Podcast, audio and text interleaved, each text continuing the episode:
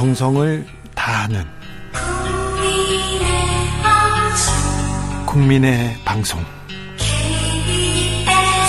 KBS 주진우 라이브. 그냥 그렇다고요.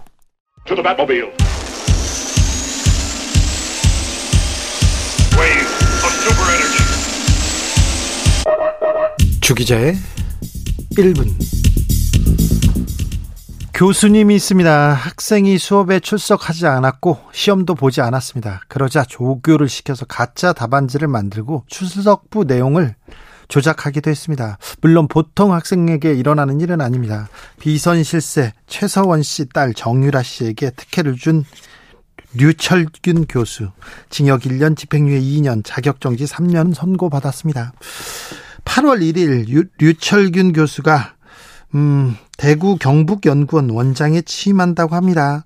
어, 대구 경북연구원이면 거기서 유서 깊은 연구기관인데 출석 위주를 연구하지는 않을 텐데 류 씨는 경북일보와 통화해서 이렇게 얘기합니다. 누구나 다 알듯 정치적인 성격이었다. 출석 위주하고 정치적인 거하고는 아 이거 아닌데 정치적인 영향 정치적으로 좀 잘 보여보려고 그러려고 교수님이 지금 위조한 거 아닌가 이런 생각이 드는데 박근혜 전 대통령이 사면을 받은 것을 보면 우리 사회가 이제 이 정도 선에서 마무리하고 지나갔다고 생각한다 이렇게 얘기했습니다. 그러니까 나, 내가 일하는 거 내가 원장 가는 거 괜찮다 이렇게 합니다.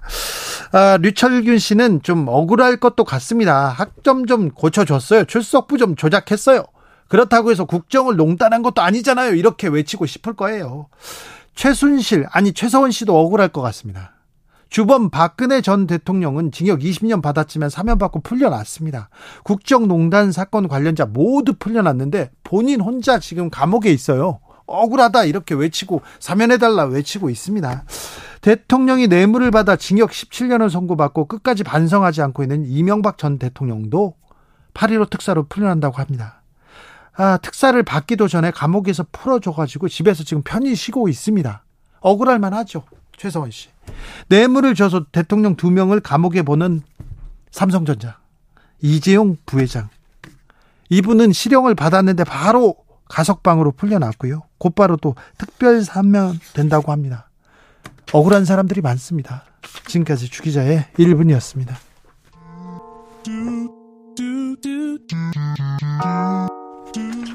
015비 잠시 길을 잃다.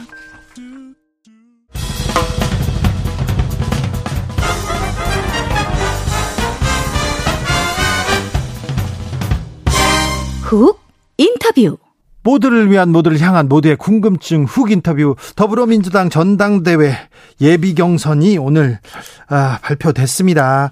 아, 컷오프 통과한 당 대표는 이재명, 박용진, 강훈식 그리고 최고위원 또 출사표 낸 분 중에 여러 명이 지금 컷오프 통과했습니다. 최고위원의 도전장 냈습니다. 정청래 의원 만나보겠습니다. 안녕하십니까? 네, 여러분 안녕하십니까. 당원 대표 최고위원 후보 정청래입니다. 네. 아, 최고위원 뭐 예비 경선은 당연히 통과했고요. 저 의원님. 네. 당 대표 뭐 세 명 컷오프에도 통과할 수 있었을 텐데 왜 최고위원입니까? 음, 우선 어, 몇몇 의원들은 이재명 때문에 졌다. 그런데 제가 만난 당원과 지지자들은 이재명이니까 그만큼 표라도 얻었다. 그리고 강한 민주당을 만들려면 강한 리더십이 필요한데 이재명이 당 대표 해야 된다. 이제 이런 민심을 제가 파악을 했죠. 어, 그렇다면 또 1641만 명의 찍어준 국민들에 대한 또 예의도 있겠고 그리고 또 저는 원래 이재명 당, 이재명 대통령 정청래 당 대표를 꿈꿔왔지만 어, 대선에 지면서 잠시 그 꿈을 유보하자.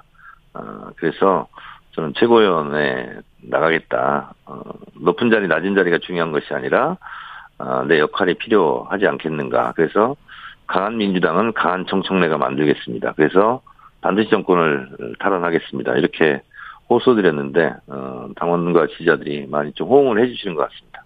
어, 언론에서는 지금 음, 당 대표도 그렇고 지금 최고위원도 그렇고 친문 대 친명이다. 아니면 네.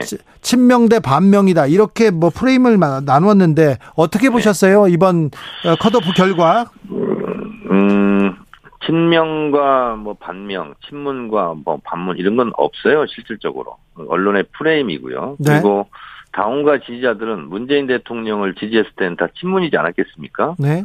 또 우리 민주당의 대선 후보였던 이재명 후보를 다 지지하지 않았겠습니까? 네. 그럼 다 또 친이가 된 거죠. 친명이 된 거죠. 물론 일부 어 당원 중에서 뭐 윤석열 지지한 분도 있다고는 제가 들었는데 대체적으로는 다 친문이었던 분들이 다 친명을 넘어왔는데 언론에서는 아직도 친, 친명과 반명 이렇게 프레임을 씌우는 거고 또 일부 국회의원들이 아직도 어 이별의 끝을 붙잡고 있는 것 같습니다. 개파의 끝, 이별의 끝. 그래서 저는 지금은 다 어, 새로운 물결 이재명 대선 후보를 다 지지했기 때문에 어, 새로운 물결이 형성됐다. 근데 아직도 어 그거를 잘 인지하지 못하는 문화 지체 현상이 벌어지고 있을 뿐이다 이렇게 생각합니다. 아, 이번 뭐 컷오프 결과도 그걸 반영한다고 보십니까? 어뭐 이재명을 찬성한다 반대한다 이런 게 아니고 네. 어, 실제로 강한 민주당을 만들어 정권을 재탈환하자 이런 취지에서 어, 코도프가 이뤄진 것으로 알고 있습니다. 자, 박용진 의원이 앞서서 이재명 의원이 당대표가 되면, 되더라도 기소되면 직무 정지된다, 이렇게 얘기하고, 서른 의원은 뭐 이재명은 민주당의 리스크다, 이렇게 얘기하는데, 이 부분은 네. 어떻게 보세요? 예전에 김대중 대통령을 두고 어? 그 군사 독재 시절에 용공 조작도 했고 빨갱이다 막 그랬지 않습니까? 그러면 어 정치 탄압 차원에서 그렇게 저쪽에서 하면 그러면 김대중 나가라 이렇게 얘기했습니까? 정치 탄압에 맞서 같이 싸웠죠. 그리고 이재명 전 후보 같은 경우 지금까지 탈탈 털렸는데 기소된 된 것이 대선 때 TV 토론 때 그거 가지고 했는데 결국 무진하지 않았습니까? 형님 이번 문제 이런 문제도 다 클리어하게 해결이 됐는데 저쪽에 자꾸 던져주는 덫에 어, 우리가 그걸 가지고 내부 공격하고 하면 되겠습니까? 저는 사실상 해당 행위 아니냐 이렇게 생각하고 있습니다. 네. 어, 최고위원, 최고위원이 되면, 정청래가 최고위원이 되면 민주당이 달라집니까? 어, 제가, 아, 지금까지 뭐, 당 대표, 어, 어, 선거를 준비해왔지만 최고위원을 돌렸는데 저는 이미 최고위원 한번 해본 사람입니다. 문재인 당 대표 시절 문재인 대통령 지키려다가, 어, 당, 당직 자격정지 1년 징계도 받았고, 그걸로 컷오프 공천 탈락도 당했지만 예. 당을 버린 적이 한 번도 없고요. 오히려 더 큰 유세단 만들어서 공천받은 후보들 지지, 지원 유세하지 않았습니까? 네. 그래서 당원과 제가 가장 가까운 곳에 있다고 생각합니다. 그래서 당원 중심의 당원이 주인 되는 정당을 만들겠다. 그래야 당원들이 당에 대한 주부, 자부심을 느끼고 주인의식을 느끼지 않겠습니까? 네. 그래야 강한 민주당이 될 수 있다. 강한 민주당이 돼야 어, 정권을 탈환할 수 있지 않겠습니까? 네. 어, 그 가교 역할을 제가 하겠다 생각하고 있습니다. 네. 어, 당대표 본선에 진출한 분이 박용진, 강훈식, 이재명, 이렇게 세 분인데요. 네. 이- 예상하셨습니까? 좀 뜻밖입니다. 뜻밖입니까? 네네. 평소에는 평소에는 나는 다 알고 있었어 그렇게 말씀하시는 분도 뜻- 뜻밖입니까? 예, 전 뜻밖인다고 생각하는 것이요. 예. 어, 383명 소수가 투표하는 거 아니겠습니까? 예. 그러면 역시 고정표를 갖고 있는 분이 어, 당선되는구나 이런 생각을 했고요. 예. 이재명을 찍을 분들은 다 이재명으로 쏠렸지 않겠습니까? 네. 뭐 대체적으로 그렇게 절대 다수가 많이 갔을 것 같고 차이 나는 1등과 2등이 굉장히 차이가 났을 거라고 보는데 네. 그러면 몇 표라도 갖고 있는 분들이 어, 결국은 음, 3등까지 턱걸이를 해서 올라가지 않았을까 그런 생각을 좀 합니다. 네. 국회 과방위원장 맡고 계십니다. 그래서 언론 어, 좀 언론에 관한 것도 좀 여쭤보겠습니다. 네네. 어, 과방위 회의가 열렸죠. 네, 첫 회의가 있었습니다. 그 어땠습니까? 어, 이제 상견례를 하고요. 예. 그리고 포부도 밝히고 그다음에 여당 야당 간사를 뽑아야 되지 않습니까? 그렇죠. 그래서 아무런 쟁점이 없는 첫 회의잖아요. 예. 근데 국민의힘이 얘기도 없이 안 나왔어요. 왜요? 그래서 그냥 저도 지금까지 알 수가 없습니다. 네. 연락이 없기 때문에. 연락이 없어요? 예, 예. 지금 국민의힘에서 언론에 대해서 계속 지금 포문을 열고 있잖아요. 아니 뭐 본인들은 표현의 자유가 있으니까 얘기하는 건데 네. 그래서 이제 내일 다시 또 정식으로 2차 예. 어, 업무 보고 혈안 질의가 예정돼 있어요 오전 10시에 네. 내일은 나오시기 바랍니다. 네, 알겠습니다. 아, 국민의힘에서 지금 한상혁 방통위원장 그리고 정현주 방송통신 심의위원장에 대한 자진 사퇴 계속 촉구하고 있는데 이 부분은 어떻게 보시는지요? 그러니까 윤석열 대통령이 검사 시절에 네. 뭐 환경부 블랙리스트 산자부 뭐 이러면서 수사까지 하나 하지 않았습니까? 예. 그래서 책제 필 일은 하지 않는 것 같아요. 제가 알아보니까 예. 실제로 사퇴 압박을 하거나 증거가 남는 일을 하거나 그러지는 않고 예. 그냥 변죽을 올리고 있는 것 같은데 실제로 임기는 보장되는 거고 임기가 보장된 어, 공무원을 쫓아낼 방법이 없습니다. 네. 네. 그렇습니까? 그래서 헛수고라고 생각합니다. 네. 국민의힘에서는 지금 어, 수신료 폐지도 주장하고 있는데 이 부분은요? 어, 이거야말로, 어, 정치적으로 해결을 할, 수- 해야 된다고 생각하는데, KBS 수신료가 2,500원이에요. 40년 전에 한 달 신문 구독료 기준으로 해서 2,500원 책정한 거거든요. 네. 근데 신문 구독료가 지금 2만 원입니다. 예. 그리고 KBS는 이제 공영방송이기 때문에 상업방송이 아니잖아요. 네. 그래서 어 9번 1TV 같은 경우는 광고도 못 하지 않습니까? 네. 수신료 가지고 운영하는데 실제로 예산을 확보해주고 공영방송, 공정방송 어, 중립성, 독립성을 유지해라 이렇게 얘기하는 게 맞죠. 네. 음, 그런데 이게 이제 여당 때는 수신료 올리려고 그러고 야당이 그럼 반대하고 또 야당이 여당 되면 그랬죠. 또 입장이 바뀌고 네. 계속 그랬거든요. 그래서 이 문제도 국민적 공감대를 형성한다는 전제 조건으로 어, 현실화하는 것이 맞다 저는 이렇게 봅니다. 한덕수 국무총리가 국회에서 현재 전기료에 얹어서 징수하는 수신료 분리 징수 방안 공식 언급했습니다. 그거는 음, 사실상 수신료를 폐지하자는 것과 다름이 없다 이렇게 보고요. 예. 그래서 그것이 아니고 실제로 대한민국의 자랑스러운 공영방송 KBS를 실제로 일할 수 있는 분 것으로 일할 수 있는 국민의 방송으로 좀 되돌려줘야 되거든요. 네. 그래서 어, 국무총리가 한마디 한다고 KBS 수신료가 폐지되는 건 아니에요. 예. 그리고 예를 들면 경찰국 같은 경우도 실제로 시행령으로 어, 헌법과 법률을 위반하는 그- 한다 이렇게 주장이 많지 않습니까? 네. 그래서 모든 것은 법으로 해야죠. 네. 국무총리 말 한마디 한다 그렇게 되지는 않습니다. 다 국회에서 해결할 일입니다. 언론에 대해서도 좀 고민이 깊으셨죠. 의원님. 네, 네네 네. 문체위에서 활동할 때 언론 얘기를 언론의 자유에 대해서 계속 표현의 자유에 그렇습니다. 대해서도 외쳤고요. 그렇습니다. 그리고 그다음에 징벌적 손해- 손해배상에 대해서도 얘기하셨고요. 그러니까 그게 다 언론의 발전, 언론의 자유를 위해서 그런 거거든요. 네. 어, 공정한 보도와 그리고 어, 중립적인 보도해가지고 누가 뭐라고 하겠습니까? 네. 주장까지 달 수 있죠. 그러나 악의적인 허위사실 유포. 예. 어, 이거는 국민적 피해가 너무 크기 때문에 네. 그것은 언론의 신뢰성을 위해서도 바람직하지 않은 거거든요. 네. 그래서 스스로 정화를 하는 것이 기본이고 그러나 악의적으로 허- 허위사실 유포해서 2004년대 만두소 파동 여러분 다 기억하실 겁니다. 그렇죠. 만두소 어, 그 사장이 아무 문제가 없던 만두소를 하도 공격을 하니까 실제로 투신자를 했는데 나중에 보니까 만두소가 아무 문제가 없었다는 거 아니겠습니까? 예. 근데 그거에 대해 사과했다는 언론을 우리 주진우 기자 들어봤습니까? 그렇죠. 사과하지 않았어요. 언론은 네, 사과하지 않았습니다.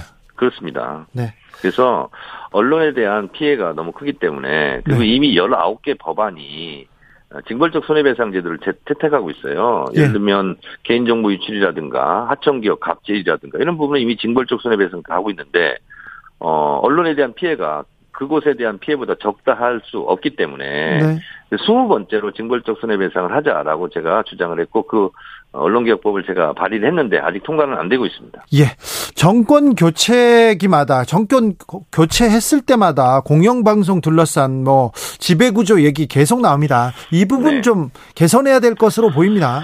이거 쉽게 말씀드려서 이런 거거든요. 어, KBS 이사회가 9명인데 네. 여당 중심으로 정권 중심으로 6 그리고 야당 야당이 3 항상 네. 다수를 여당이 점유하거든요. 네. MBC 같은 경우 박, 박문진 이사회도 마찬가지고요. 그래서 어, 정권을 잡았다고 해서 실제로 다수제를 형성해서 어, 정권의 입맛에 맞는 그런 뭐 사장단 이런 걸 구성하지 말고 예. 정권과 무관하게 어, 중립성, 독립성이 유지될 수 있는 그런 사장 추천 제도를 만드는 것이 좋지 않겠나. 네. 그래서 이거는 여야가 다 바뀔 수도 있기 때문에 네.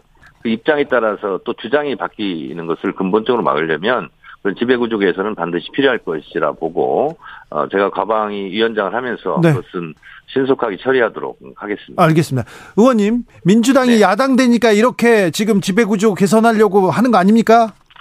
어 저희가 여당일 때 제가 냈습니다. 아, 그렇습니까?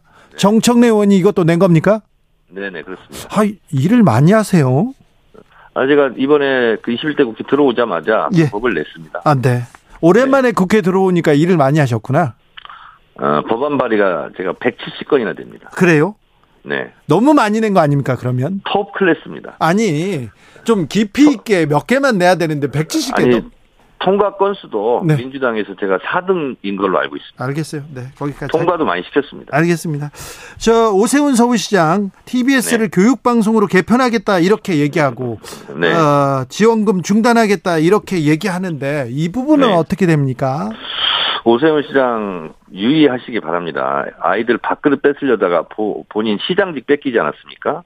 이번에 TBS 교통방송 뺏으려다가 본인 시장직 또 뺏길 수도 있어요. 그러니까 신중하게 처신하시기 바랍니다. 아 그렇습니까? 민심을 거스리는 자 잘 되는 거 없어요. 예. 그래서 아, 순천자는 흥하고 역천자는 망한다 이런 말이 있지 않습니까? 네. 민심, 민심을 거스리지 않았으면 좋겠습니다. 알겠습니다. 가방위원장이 중요한 자리입니다. 근데 1년 맞고 교대됩니다. 자, 1년 네. 동안 정청래는 뭘 해결하겠습니까?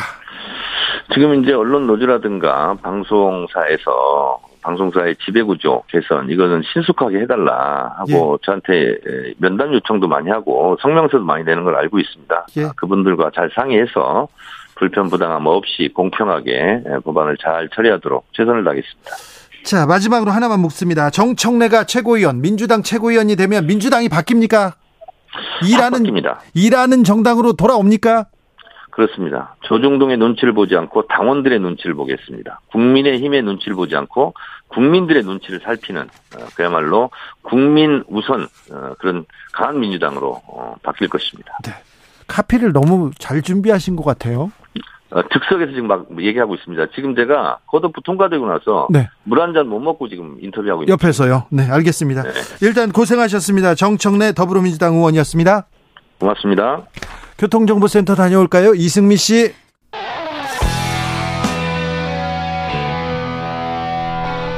스치기만 해도 똑똑해진다. 드라이브 스루 시사 주진우 라이브